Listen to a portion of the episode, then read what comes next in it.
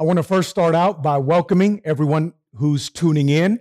And before we have a chance to get into the Word of God, um, pay a special honor to all of our mothers in our church community and in, among our faith family, beginning with my own wife. Um, we want to just wish you, ladies and sisters, special happy Mother's Day. We know, and I hope you know, just how much you mean to us, to our homes, um, and to our communities. You are the strength of our communities. It's your faith, it's your courage, it's your tenacity, it's your love, your grace, your faithfulness, and the way in which you live out your walk with Christ before us that has been a great model and encouragement, I know, for me and for many other men who value your place in our homes and also in, in the local church. And I'm also wanting to hope and pray and trust that this Mother's Day, this weekend, and this season of your life is a time where you're experiencing and sensing God's grace and God's blessing upon your life, like I know, no doubt, you are. Along with that, I would be remiss, and I want to make it a point to also express uh, my prayers and my gratitude for all of our sisters. I know for many, um, this could also be a day in which it could be painful, um, either because you've experienced the loss of a child, and so every Mother's Day doesn't quite get met and received the same way it may for, for other mothers. I get that. I understand that. Along with that, I know we have sisters who've tried and tried and tried, families, homes, couples, to have children, but for one reason or another, have not been able to. And again, uh, this is a time for many sisters who wish to be mothers and have a Mother's Day to celebrate, um, can't. And so I just want to be mindful of that and, and let you know you're in our prayers. We're grateful for you. We're thankful for you. You mean much to us all. And I'm praying for all of you sisters, for God to be blessing you on this, on this Mother's Day. Amen. With that being said, if you have your Bibles, please go on ahead and turn together with me to the Gospel of Luke. Luke chapter 15. And today we're going to have a chance to look at the parable of the prodigal son. It's probably a parable, I'm sure, that many of you are familiar with, if not all of you. It's, uh, it's a very popular parable, no doubt. One of prob- the longest parable Jesus has told. Uh, next to that, as far as a popular parable, would be the parable or the story of the Good Samaritan. Rembrandt was one who painted a painting having to do with the parable of the prodigal son. Shakespeare, um, Emerson were ones who wrote plays, if not essays, having to do and surrounding the story of the prodigal son. This is a story that not only captures the hearts of Christians, but it's one that's found itself outside of the Christian community um, by those who are even non Christian. And today we're going to have a chance to be able to find ourselves in it. But before we do, I want you to understand something, and I want you to keep something in mind as we go through this particular parable. And that's this in order to capture the point of this story, you need to know the purpose that Jesus has in mind in the telling of it. It's going to be critical. It's not just Jesus's initial audience that he wanted to know this, it's also you and me that Jesus wants to know this as well. Um, Luke 15, beginning at verse 11.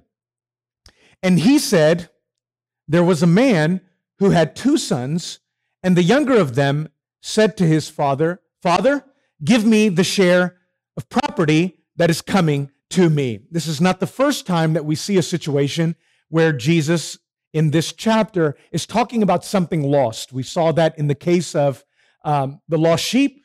We then see it in the case of the lost coin. And now we see it in the case of this son, this son. But we're told that there's two sons and a father in this story.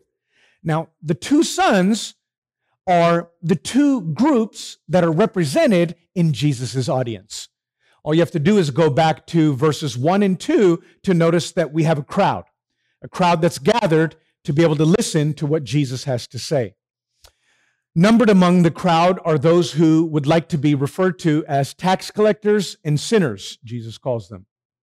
Along with that, we have Pharisees and Sadducees and religious leaders, two polar opposite groups, two completely different groups that are represented in this crowd.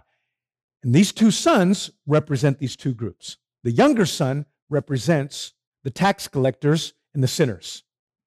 The older son represents the Pharisees, the Sadducees, and the religious leaders. And the father represents, of course, our Father in heaven. We're going to have a chance to look at this here. Jesus opens up by saying there was a man who had two sons, and the younger of them said to his father, Father, give me the share of property that is coming to me. This is um, very important for us to kind of recreate the scene because I'm not too sure it's going to be familiar with us unless we have this in mind as we're walking through through this story. So here this son, the younger son, comes to this father and he demands, he insists that his father give him his share of the inheritance. It was customary in the Jews' day and within this ancient Eastern period that the older son would receive two thirds of the family's inheritance, and the younger son would receive one third of the family's inheritance. But keep this in mind that was something that was supposed to be handed over at the time of the death of the father. Father's still alive. Exactly. So you can kind of get a feel of what's going on here. You got this son approaching this father, coming to this father who's still alive, and he's asking for his share of the inheritance.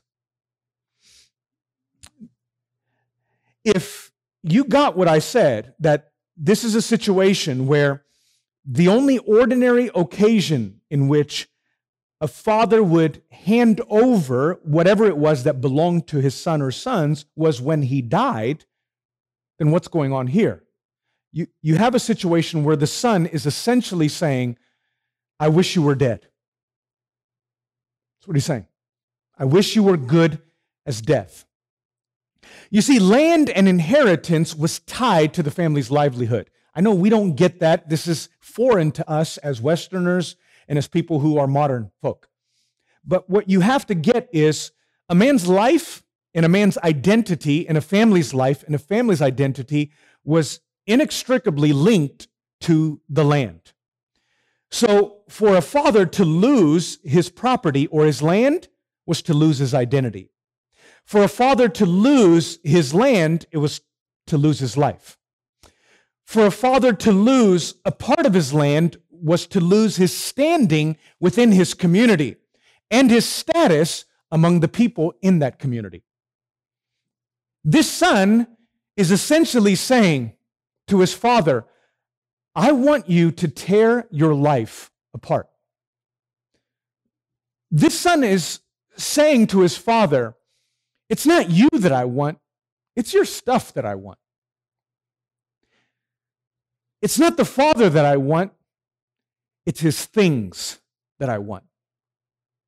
He's, he's looking at his father in the eyes and he's basically saying, Look, you're not what I want. It's what's in your hand, it's what's in your possession that I want. More than the father being enough, he wants his stuff. He sees the father as a means to his end, not as an end in and of himself. Why is this important? It's important for this reason. As Christians, one of the ways in which you can know that you've come into a relationship with God and that you know God is this way that God's enough. We come into a relationship with God not because of what's in his hand, but because of who he is himself. Christians enter into a relationship with Jesus and with the Father by means of the Holy Spirit, not because of what they're getting from that relationship per se, but because of who they have. For the child of God, God's enough. For the child of God, having the Father is enough. But not so with this younger son. It wasn't enough for him to have his father in his life. He wanted what came from his father. There's a lot of people who have no problem getting spiritual, getting a little religion in their life, or maybe even coming back to church or going to church or having some sort of semblance of a relationship with God. But when you really look at their lives, what you notice is were it not for the stuff in their life, you're not too sure they would still want to hang around with God. You remember Job? Job was a man who had everything in the Old Testament. He's probably the richest man of his day, but sadly and unfortunately, life changes real quick for Job. He loses his property, he loses everything on his land, he loses all of his assets and his belongings, even his own children. And his wife looks at everything that's going on and she says, You know, I could see why we were religious before. I could see why you cared enough to believe in God and to worship God and serve God before. But now that all of this has happened to us, how could you find it in you to still worship this God? If I were you, my counsel, just go on ahead and curse God and die. Why? She was someone who had no problem being in a relationship with God so long as she saw the benefits that came with it. But as soon as she didn't, she didn't see any need any longer for that relationship. And what does Job say to her? He says, Shall we receive good from the hand of the Lord and not trouble or bad? Blessed be the name of the Lord who gives and the Lord who takes away. Wow.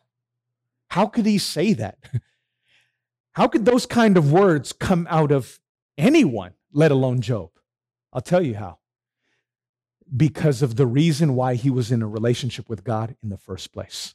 See, that's not what we find here in this case with this younger son. He says, Father, give me the share of property that is coming to me. So not only does he want a relationship with his father only for what he can get out of it, for the stuff, he's also prepared to ask for something which was fine so long as it was the right time. He's prepared to ask for it even if what he's basically saying at the end of the day to his father is, I wish you were dead, because that's the only time a father hands over an inheritance. It's shameful. It's a shameful situation. Um, for a young man, a son, to speak in this way in this cultural context would have been no doubt to heap upon himself not only a, a verbal response on the part of his father, but more than likely a physical response on the part of his father and shame that would have come from the community. But he didn't care. He was prepared. He was prepared to risk all of that for what he wanted from his father. He was prepared to risk shaming himself with this request to be able to get what he wanted. And the Pharisees and the religious leaders are listening to this along with the others. But notice the father's response and he divided his property between them. Now, you've, you've got to understand something here. Remember who's listening in. At this point, the Pharisees are, are like, and the religious leaders are like, wait, wait, wait a second. This story cannot be true. This story does not reflect our world, our community, our culture, our beliefs, our honor system. How could the father do this? Any father now, they would say, in their right mind, not only would they have not have allowed a son to be able to make a request in that way without receiving a beating or a, a verbal response. No father in their right mind in our day and age would be willing to respond by actually giving this young son what he wanted, but he does. So not only is there a shameful request, what do we have? We have a shameful response in the eyes of the Pharisees. Like, I don't get this. I, I, I don't relate, is the, what the religious person is saying. I don't relate to this story. I don't relate to this father.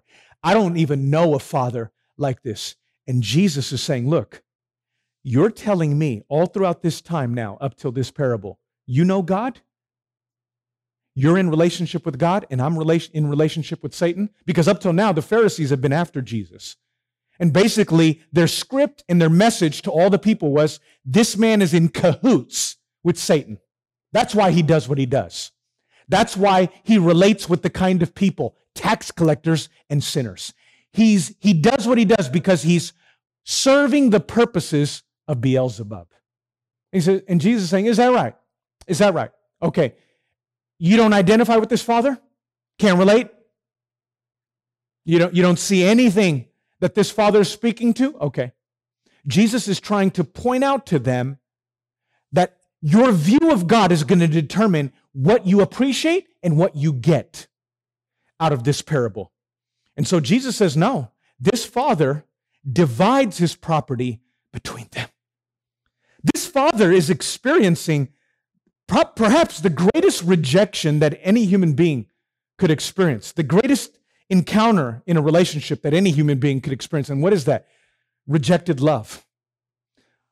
We have no reason to believe that this son is responding to negligence on the, on the father. On the part of this father, for all we know, he's, he's a father who has done nothing but love his son, serve his son, be generous toward his son. And this is what he gets in return. I know in our day and age, there are fathers, and maybe there are some present. There are fathers who are irresponsible. There are fathers who are negligent. There are fathers who are out of the picture. There are fathers who are deadbeat dads. And there should be no surprise why we're experiencing our children growing up the way that they do. But let's just face it, this story communicates to us something else that men, fathers, you could do everything right, and guess what could still happen? You could have a son, you could have a child that could still go in a wayward way. This father has done everything right, and yet what is the response? A child that is not responding to the kindness of his father, the compassion of his father, the love of his father, but rather he wants his inheritance and he wants to go. And what does the father do? He say, No, no, gives it to him. He divides the inheritance as far as what belongs to the older son and what belongs to the younger son. And he lets him. He lets him go. Just imagine the pain that must exist in that place. This son was prepared to request that his father tear his life apart in order that he may finally get what he wants. He wasn't prepared to think about what this was costing his father. And what does the father do? He does. He does. He gives him what he wants. He's, he's prepared to allow his own life to be teared apart in order for the son to have what he demanded, which is a picture that these Pharisees and these religious leaders cannot understand. They cannot fathom. Verse 13 Not many days later, the younger son gathered all he had and took a journey into a far country, and there he squandered his property in reckless living. This is the young man who grows up with a a silver spoon in his hand. This is the young man who grows up with privilege. This is the young man who we've all had them in high school, we've all seen them in college, we've all perhaps known one or two of these in our neighborhoods where they drive the car, they they wear the shoes, they they flaunt the the attire. I mean, they've got all of the benefits all over them, and we're wondering, like, man, look at that kid. And here he takes his inheritance and he gets his new car and he's got a new condo and a new pair of shoes, new pair of clothes, and he's all souped up. He's all decked out because of the, the money that he has now in his pocket, and he's gone. He's gone. He's gone off to the far country. This is, a, this is equivalent to the guy who, who says, Look, I'm done with this Midwest. I, I, I'm tired of Kansas. I'm, I'm, I'm done with Idaho or wherever else I may be. I'm headed to Vegas. I'm hit. What do they say about Austin? Austin, what, what do they say about Austin? Is that the place where uh, they keep everything weird? I'm going to Austin. All right. I'm headed to the Big Apple. I'm headed to Frisco. I'm going to LA. This is the person who's like, look, I'm tired of this Midwest. I'm headed to the big city. So here he is in the big city, the concrete jungle. This is where it happens, right? He's got all this money in his pocket goes to bars and he's at strip clubs. He's frequenting prostitutes. He's, he's living it up. He's rounds on me and he's just spending like crazy. He's probably got a luxury apartment downtown somewhere.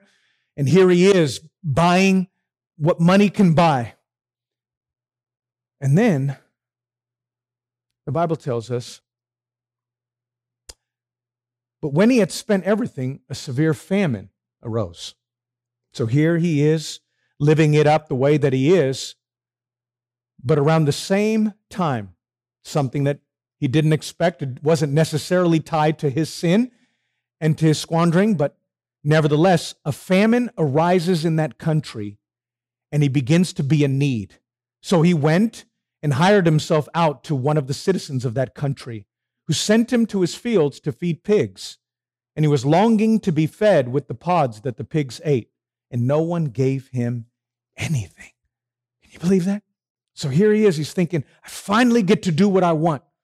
I'm tired of people telling me what to do. I'm tired of my dad on my back. I'm tired of everyone having a plan for my life. It's about time that I do what I want. It's about time that I do my thing. Enough with these people. And so he buys him a car, he buys him a whole new wardrobe, and he finds him in a whole new city, a big city where he could do all that he wants without any consequences he imagines, thinking that that's where life is, that's where his freedom is going to be found. And guess what happens? A famine strikes him. A famine strikes him in the very land that he ends up. This is a man who was living well beyond his means, and now he's down and out. His world has just turned upside down overnight. Now he doesn't have enough to pay for his luxury condo. He doesn't have enough to be able to continue to finance that expensive vehicle. It's repoed. His clothes, he's got to pawn at the shop. His house, he's got to put on the market or foreclose. The economy has taken a downturn. Real estate has taken a downturn. Investments bottomed out. And here this man is poor, homeless, hungry, jobless, wondering, what do I do now? And so he looks for a job. He lines himself up with the day workers, looking for anything to do just to be able to scrap together some dollars to be able to feed himself for his day. Not only did he make a shameful request, he's in a shameful country. He's in Gentile territory. For a Jew, hearing this story, it's unheard of. It's like, what are you doing, a Jew in Gentile land? Not only is he in Gentile land, he ends up getting hired by a Gentile. And where does he get placed? With something that is not kosher for Gentiles pigs. It, this is getting bad. This is getting real bad. And here he is having to be among these pigs. And what does the text tell us in verse 17? But when he came to himself, hmm, here he is, he's having time to, to not only make choices that are painful, he's having a chance to live with the consequences of those choices. He's saying, What did I do? How foolish can I be? How was it that I could get it into my father to want to have my inheritance? How could, did my father even deserve something? No, he didn't.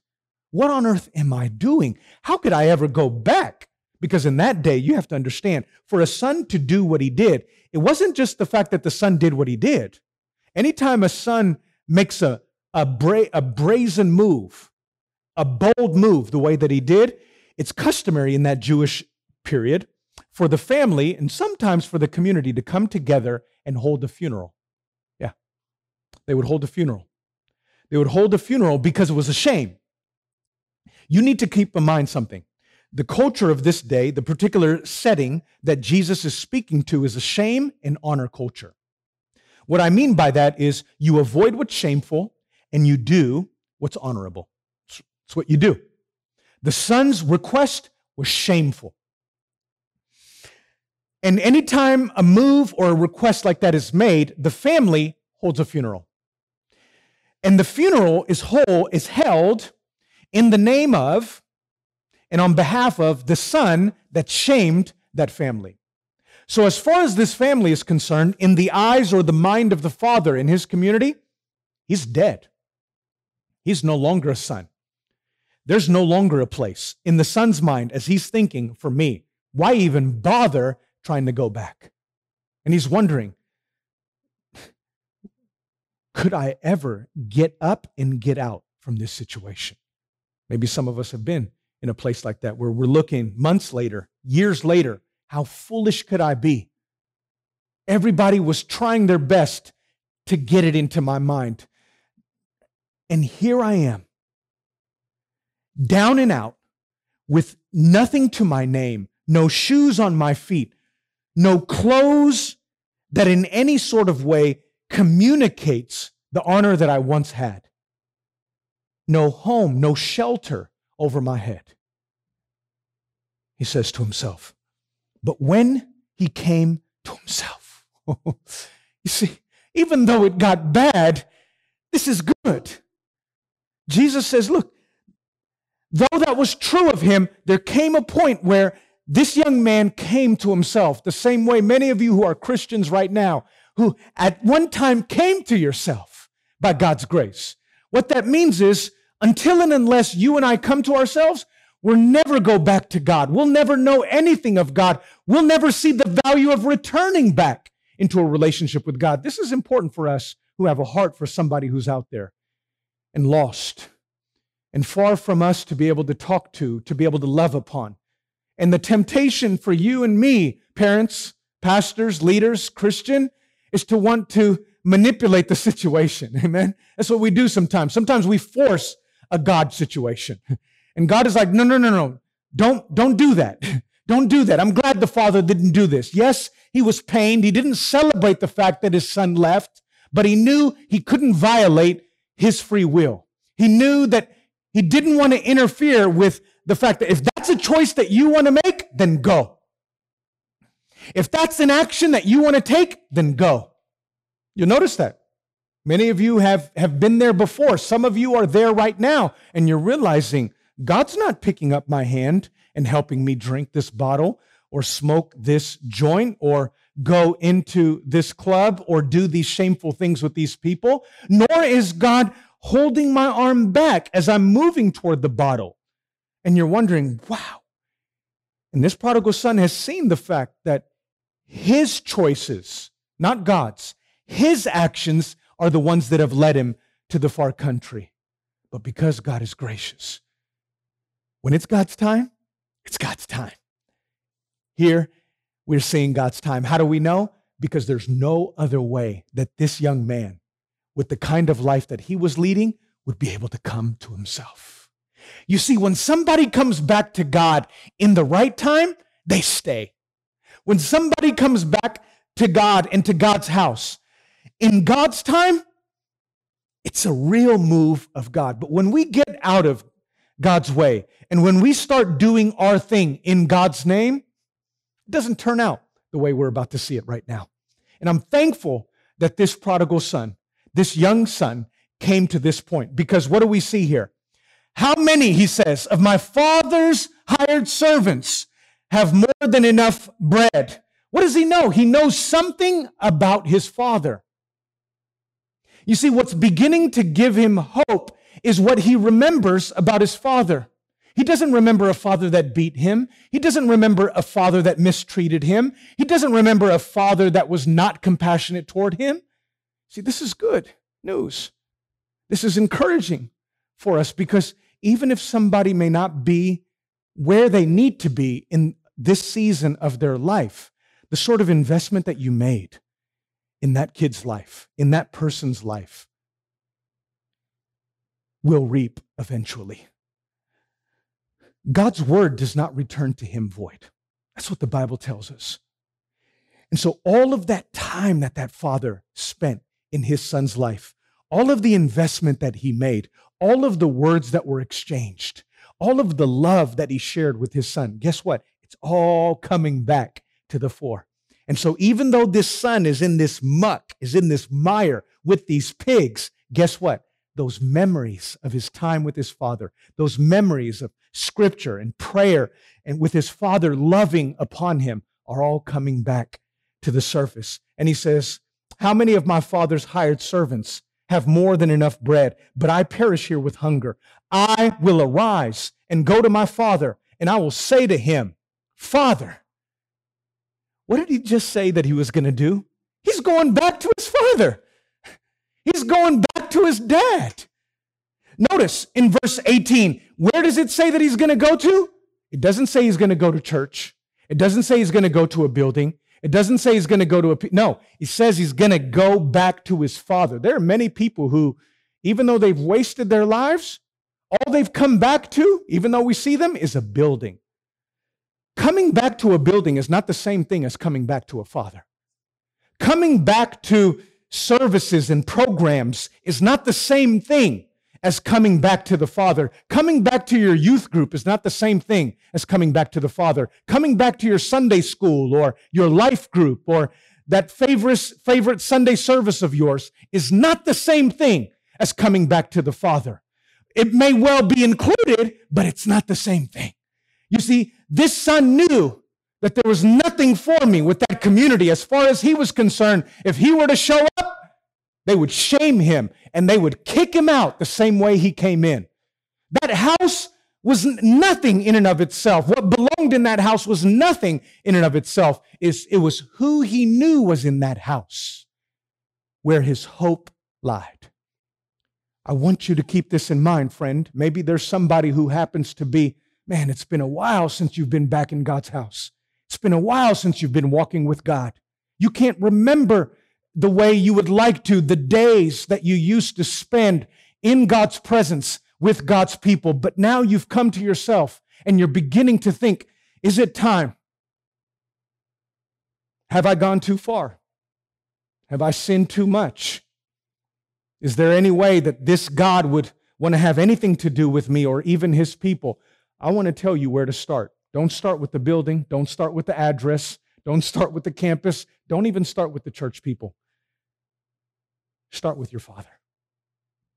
Start with your father. People will fail you, buildings will fail you. We can't even meet in them right now. okay? Start with your father.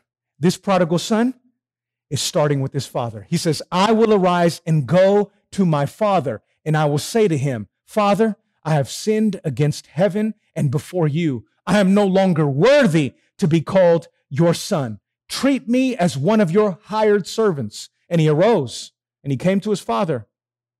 But while he was still a long way off, his father saw him. Some of you are in that same situation. You're a long way off and you're thinking to yourself, what's the point? It's been five years since I've been at that church. It's been three years since I've been back in the house of God. It's been too many years. It's been too long since I've been walking with God, reading my Bible, and praying regularly and fellowshipping with God's people. What's the point? I mean, I, especially look at my life and look at what I've done with it. You feel a long way off, like this prodigal son felt a long way off. The Bible says, but while he was a long way off, who was seeing him? Who was looking out for him? The Father. While you're in that house of yours or in that apartment of yours, or while you're keeping a distance from God and from His church and from His people, guess what God is doing? He's thinking of you. He's looking out for you. He's preparing for you. He's interested in you. You see, God doesn't have to wait for you to begin to love you and show grace to you and kindness toward you. God's doing it anyways. This prodigal son did not know that this father was on the lookout. This father had every right, every opportunity, every justification to want to say, you know what? I don't want to think of him. Nobody mentioned his name, but he didn't. Even though this father took, this son took his inheritance and left his father, and no doubt it brought pain to him. Guess what? This father always had a place in his heart for this lost son. The Father always has a place for you, even if you may feel like you're too far to ever be reached.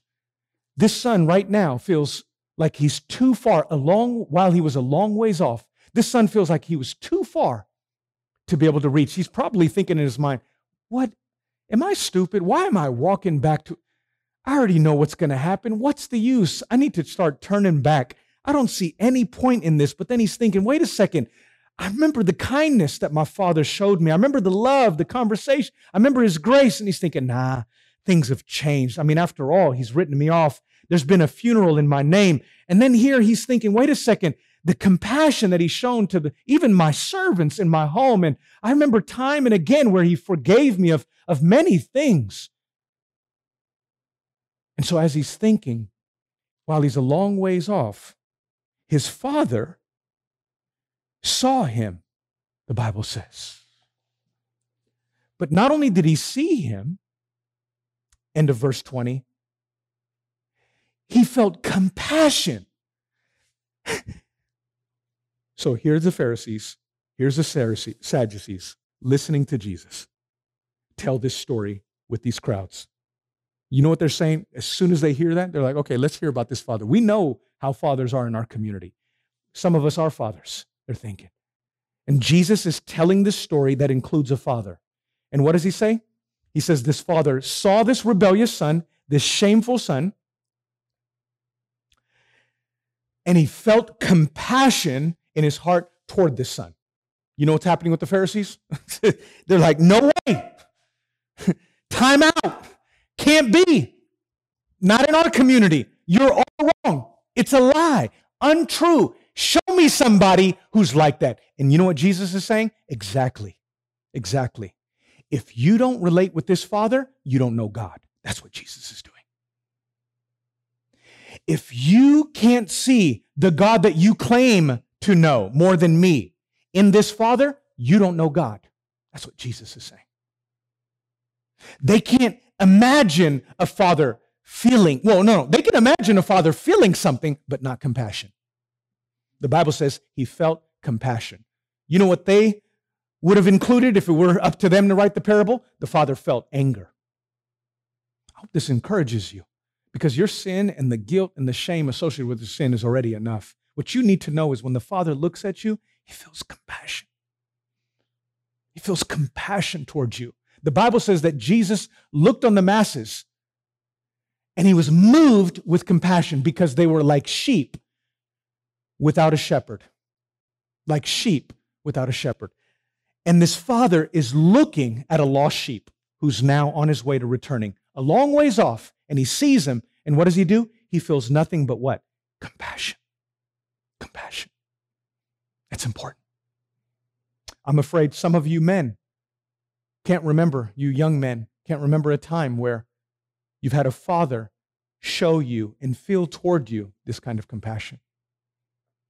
Fathers, when was the last time that you can honestly remember where you've, you've shown this kind of compassion toward your own sons, toward your own children, toward your own daughters?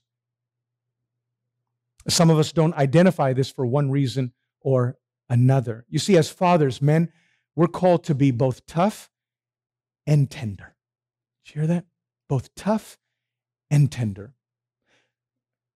When we're only tough, men, we abuse our families.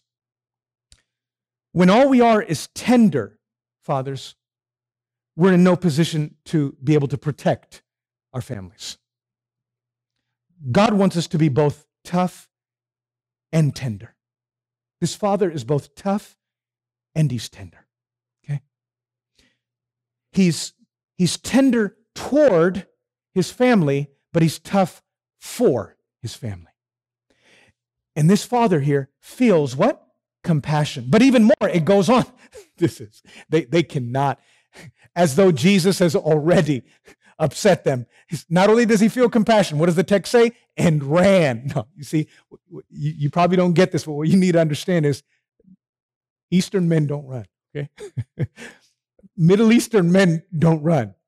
Uh, when have you when have you seen even, even in our own day and age i think when have you ever seen at a park or in a neighborhood or anywhere a middle eastern man older man this is a middle eastern older man or far eastern older man. No, no, they walk with their hands behind their back and and they stroll. They may have conversations, but you'll never see a man running, older man running in this day and age. See, this was an, deliberate. Jesus is purposely cutting against the grain of the mindset of these religious leaders because this parable is not the parable of the prodigal son. You're going to see that in a moment. It's a parable of something else, but I'm going to save that for a second. So Jesus describes this father, contrary to whatever these Pharisees would have imagined, as a man who is running. And the word that's used for running is the same word that you use for racing in competition. So we're not talking about power walking. We're not talking about brisk walking. We're not even talking about jogging. This man is racing where he's huffing and he's puffing. Okay?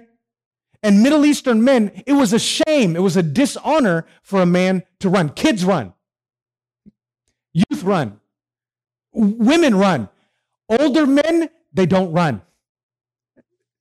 In order to run, you would have had to have a robe, right? You, you have these robes that they wear, which is an honor system. They, they cover themselves, not just the women, but the men. And in order for a man to run, you know what he would have had to do? He would have had to pick up his gown, lift it from the middle, pull it up to where now it looks like a woman's skirt. His legs from his knees down or even higher would have had to be exposed, which was also a shame and a disgrace. And on top of that, he's running at breakneck speed. Toward who? Toward his son. What is Jesus saying to these Pharisees, to these religious leaders? If remember what I said in the beginning of my message, how you see God, how you view God, what you think of God is going to determine what you get out of what Jesus is teaching here. And Jesus is blowing out of the water whatever conception, whatever view these leaders thought they had of God and what they thought God was like. Not only does he feel compassion, he runs. Not only does he run, he embraces him, which is a picture of full forgiveness, which is a picture of full reconciliation, the way he embraces him. It's over. It's done. Your past is your past. You're home now. And that's all that matters. That's what that embrace has to do with. And along with that, as though it's not good enough already, he kisses him. Friends, this father kisses his son. These Pharisees are, they're about to say, if this man doesn't stop speaking, the father kisses, he grabs him, he kisses him on the, he kisses him all over. Literally in the Greek, what we're told is he kept kissing him. This isn't just a, he's all over him, if you will. You know what it says in Zephaniah? In Zephaniah, it speaks beautifully of the way in which God is over us. Friend, I want you to see this Zephaniah 3 16 and 17. On that day it shall be said to Jerusalem, Fear not, O Zion. Let not your hands grow weak. The Lord your God is in your midst, a mighty one who will save. Now, watch this. He will rejoice over you with gladness. He will quiet you by his love. He will exult over you with loud singing. This is unheard of for God to do. This was, this was shameful in their day and age for, for an older father, an older man to do that. God was too big. Some of us have a too transcendent, transcendent view of God to where we can't acknowledge his nearness, and that's wrong. Some of us have a God who's too near to where he's buddy buddy, and we keep forgetting the fact that he's God and we're not. That we're made in and after his image, not him in and after ours. What God wants us to have is a God who's big, but also near, a God who's both transcendent and immanent. And here in this Father, what do we see? We see a God who's come down and who is prepared to love on us, quiet us with his love, and exult over us with loud singing, the Bible says, loud singing. And so here he kisses him. And the son said to him, Father, I have sinned against heaven and bef- I have sinned against heaven and before you. I'm no longer worthy to be called your son. But the father said to his servants, like, he can't even get his speech out, his planned speech out. Here this son is. He's like, Father, I've sinned against heaven, heaven again and against you. And I'm, I'm not even deserving of being your son and he's waiting for it. He knows he's going to get the hits. He knows he's about to get a licking. And he's like, look, I'm ready for it. I deserve it. I know I've been going too far. I shouldn't have done it. So just give it to me and let's get it over with. And he says, Father, I've sinned against heaven and against you, and I don't even deserve to be your son. So give it to me. But nothing happens. He's like, what? All right, maybe he's maybe he's looking for the rod and he's and he looks. What? And rather than being met with the back of his father's hand, what is he met with? He's met with his father's response, which just not only blew the Pharisees and the religious leaders' minds, it's blowing his. He, I mean, he said, "This is I can't. He can't believe this." Yes, he came back, but he came back because he had no choice, and he all he had was a hope that his father may be this way. But now he's realizing this wasn't just something to hope for. My father is actually this way. It's one thing to hope that somebody is going to be one way, it's another thing to find out that that's exactly how they've received you. And that's what this son is noticing. And what does the father say in verse 22? The father says, Get me the whip, get me the rod so I can really give it to this kid. No, no, no. He really needs to understand what he did, what he put his mother and me through, the embarrassment and the shame that he brought upon us. How dare you? Do you know what I had to live with? My name is gone. My status is gone. My, my standing in this community is gone. No one respects us. We're looked upon as, as mockery and as, as the scoff of our town. How dare you come back? Instead, in verse 22, what do we find out? The father said to his servants, Bring quickly the best robe. Bring quickly the best robe.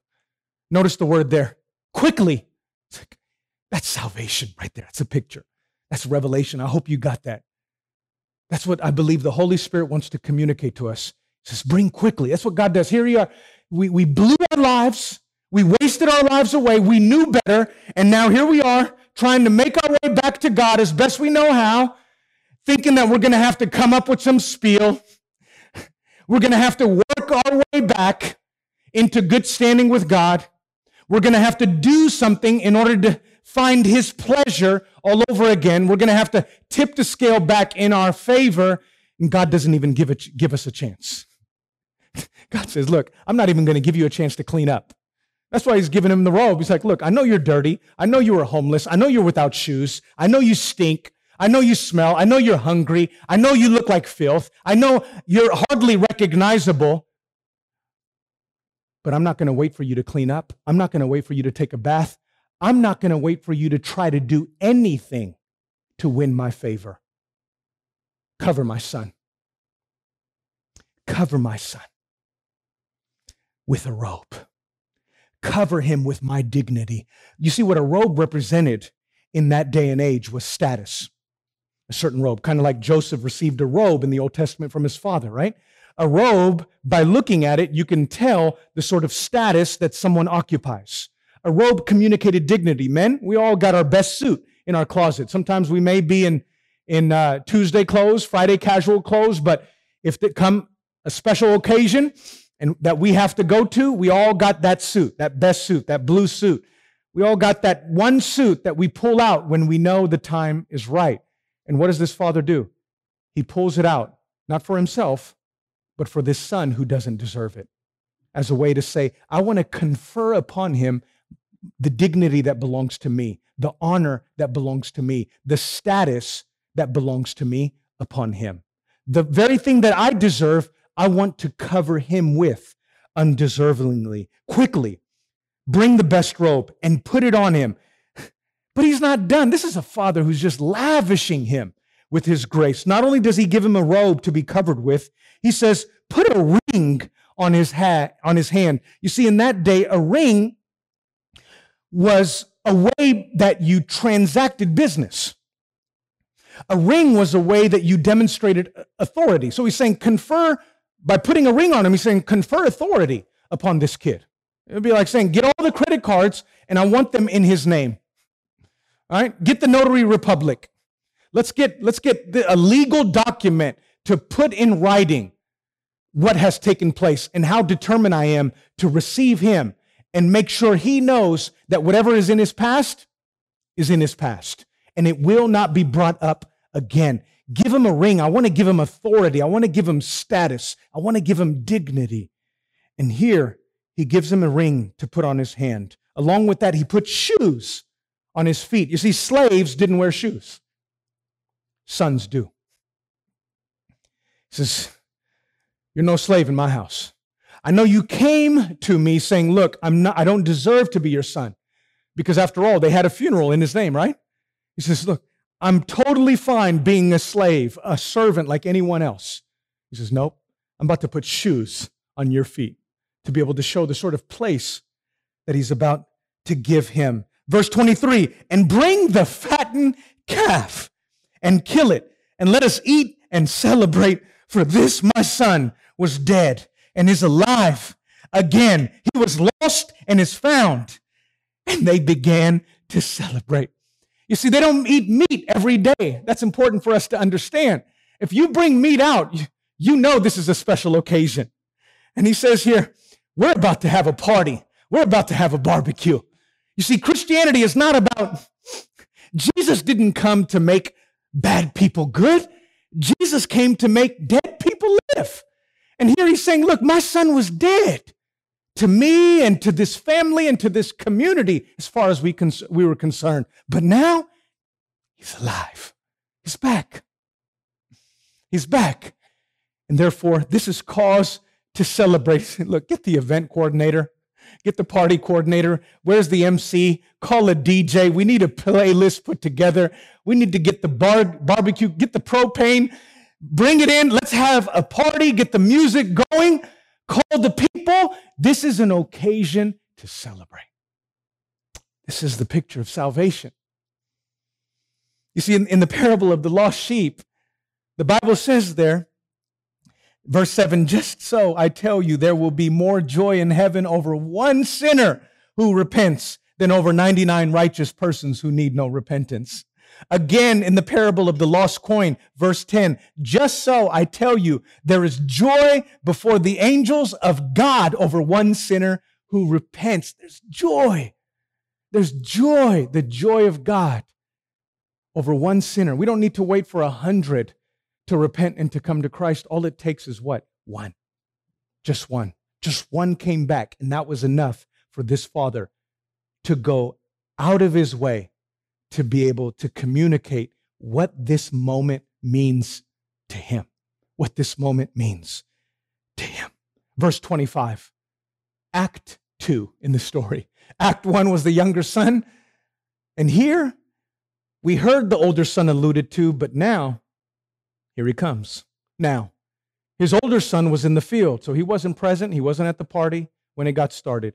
And as he came and drew near, he pulls up into the parking lot. He pulls into the driveway. He, he hears a bunch of music.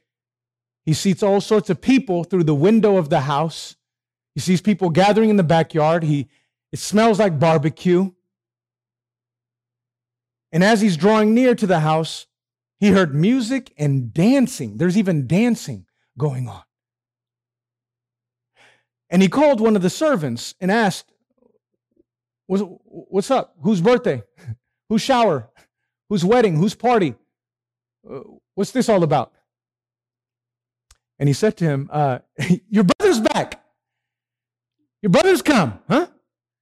Your father has killed the fat calf because he's received him back safe and sound. And you would think the, the older brother would be like, Really? Really? My brother is back? No. Where is he? You got to take me to him. I wish that were the case but it's not. Verse 28.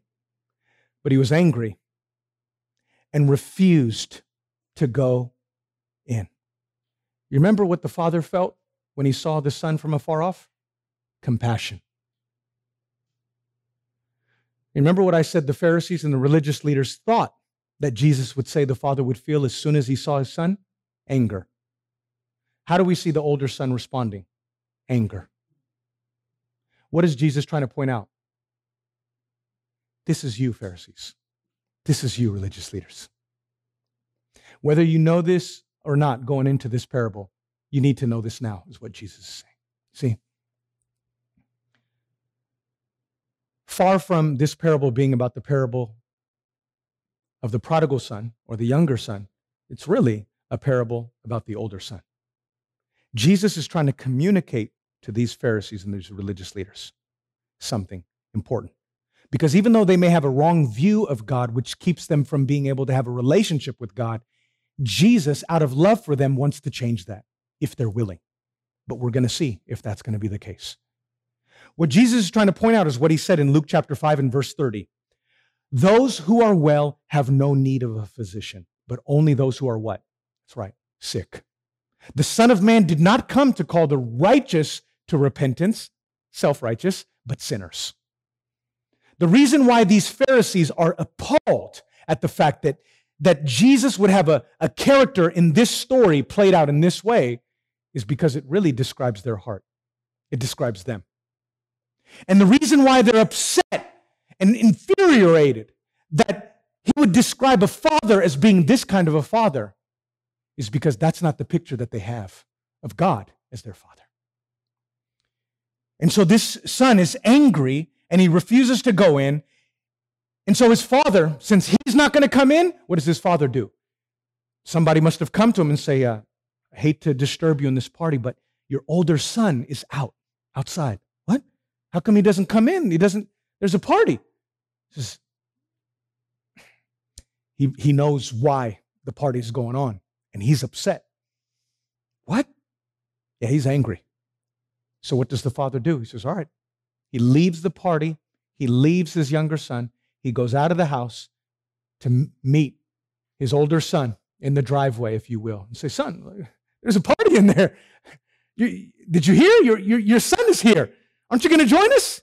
I mean, there's, there's dancing, there's music, there's great food, and we're all in here celebrating and praising God. And what's his response? Verse 29 Look, you. This was actually an offense at that time that we're trying to bring out in our English language. He doesn't even address him as father, he doesn't address him with respect or with dignity or honor that he deserves. He says, Look, you look. These many years I have served you, and I never disobeyed your command, yet you never gave me a young goat that I might celebrate with my friends. But when this son of yours came, who has devoured your property with pros- prostitutes, have we forgotten that? You killed the fattened calf for him? And the father says to him, Son, you're always with me, and all that is mine is yours. It was fitting to celebrate and be glad, for this your brother was dead and is alive. He was lost and is found. You see, in this parable, we have, we have two sinners. We have two individuals. We have a, a young son and an older son.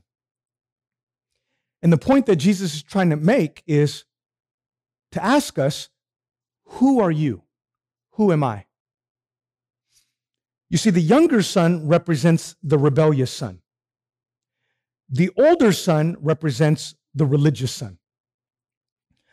The, the younger son is the son that represents the re- rebellious son who lives out his sin and builds an identity around his unrighteousness.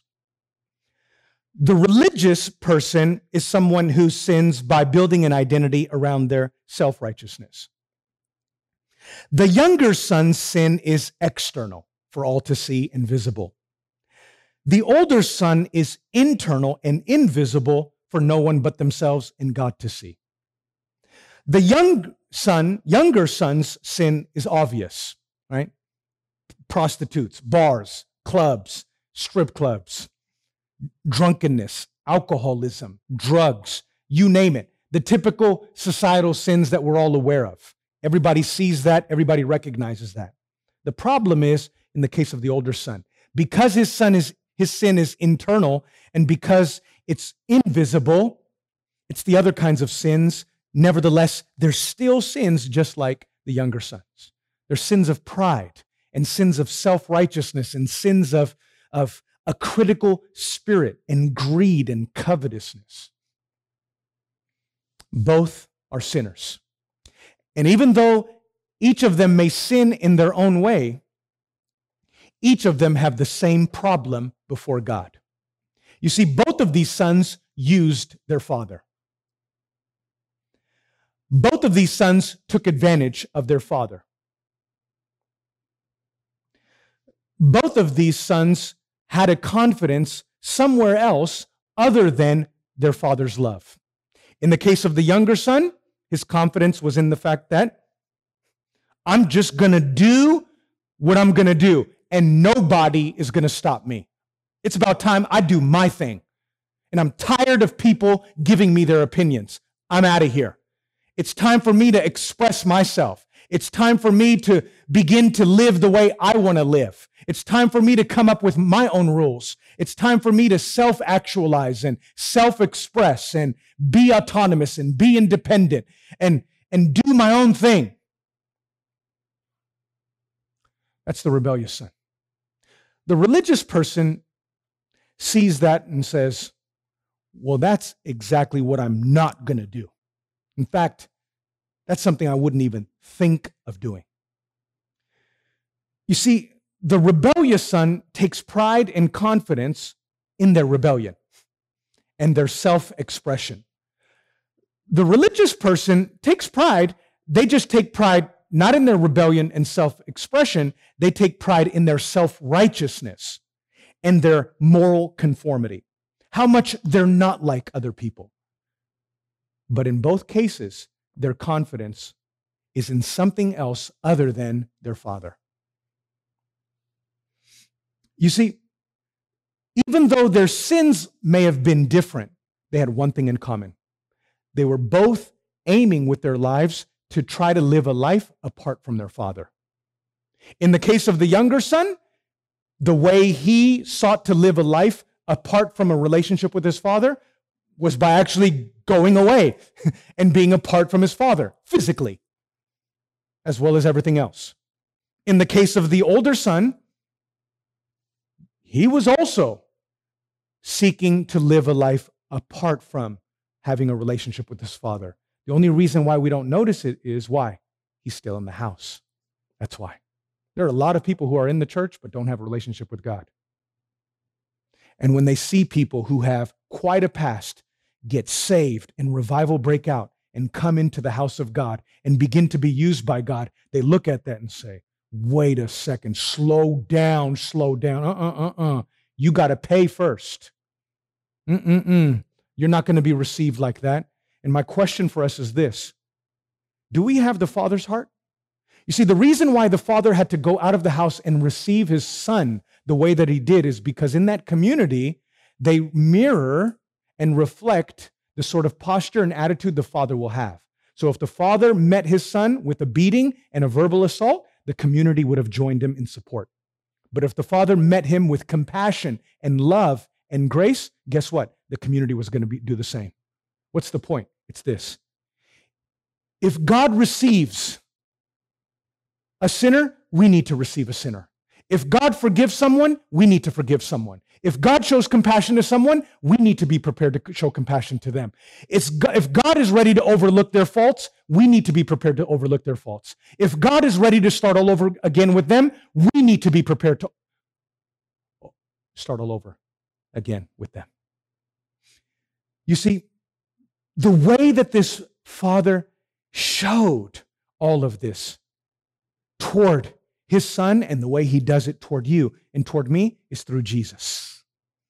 Jesus is how the Father shows compassion. Jesus is how the Father embraces us. Jesus is how the Father kisses us. Jesus is how the Father blesses us. Jesus is how the Father adopts us. Jesus is how the Father puts a robe of righteousness around us.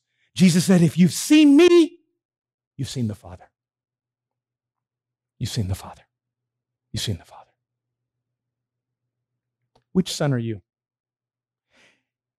In which direction is your heart inclined to go? Because every one of us are di- different. Are you the rebellious type? Where you're the type who likes to come up with your own moral code. You like to just run away. I'm tired of this city. I'm out of here. I'm going to go do my own thing. I don't want to think about the consequences. I just want to live it up. And I'm tired of what people's opinions are about the choices I make with my life. It's my life after all, isn't it? Are you that type? Where you find your identity in expressing yourself because that's an idol. In both cases, there's a God substitute. There's something other than God that we're worshiping and focus. Anything that you focus on, anything that you're confident in is your God. Okay? In the case of the younger rebellious son, his God was his self expression. I gotta be me, don't I? You want me to deny myself? And so his identity was in something else other than God. In the case of the religious person, maybe that's you. Are we, are we the religious person who we take pride in? I would never do that. I, I conform myself to, to people's ways. I, I go along with the crowd and I love to please people. And I love to do everything good. You see, it wasn't in, it wasn't the fact that this religious person, this older person, sinned that was his problem. It was the fact that he did everything good that was his problem. So if the answer is not self expression, or the answer is not law compliance, or conformity to people's ways, or, or God's law, then what is it? It's this.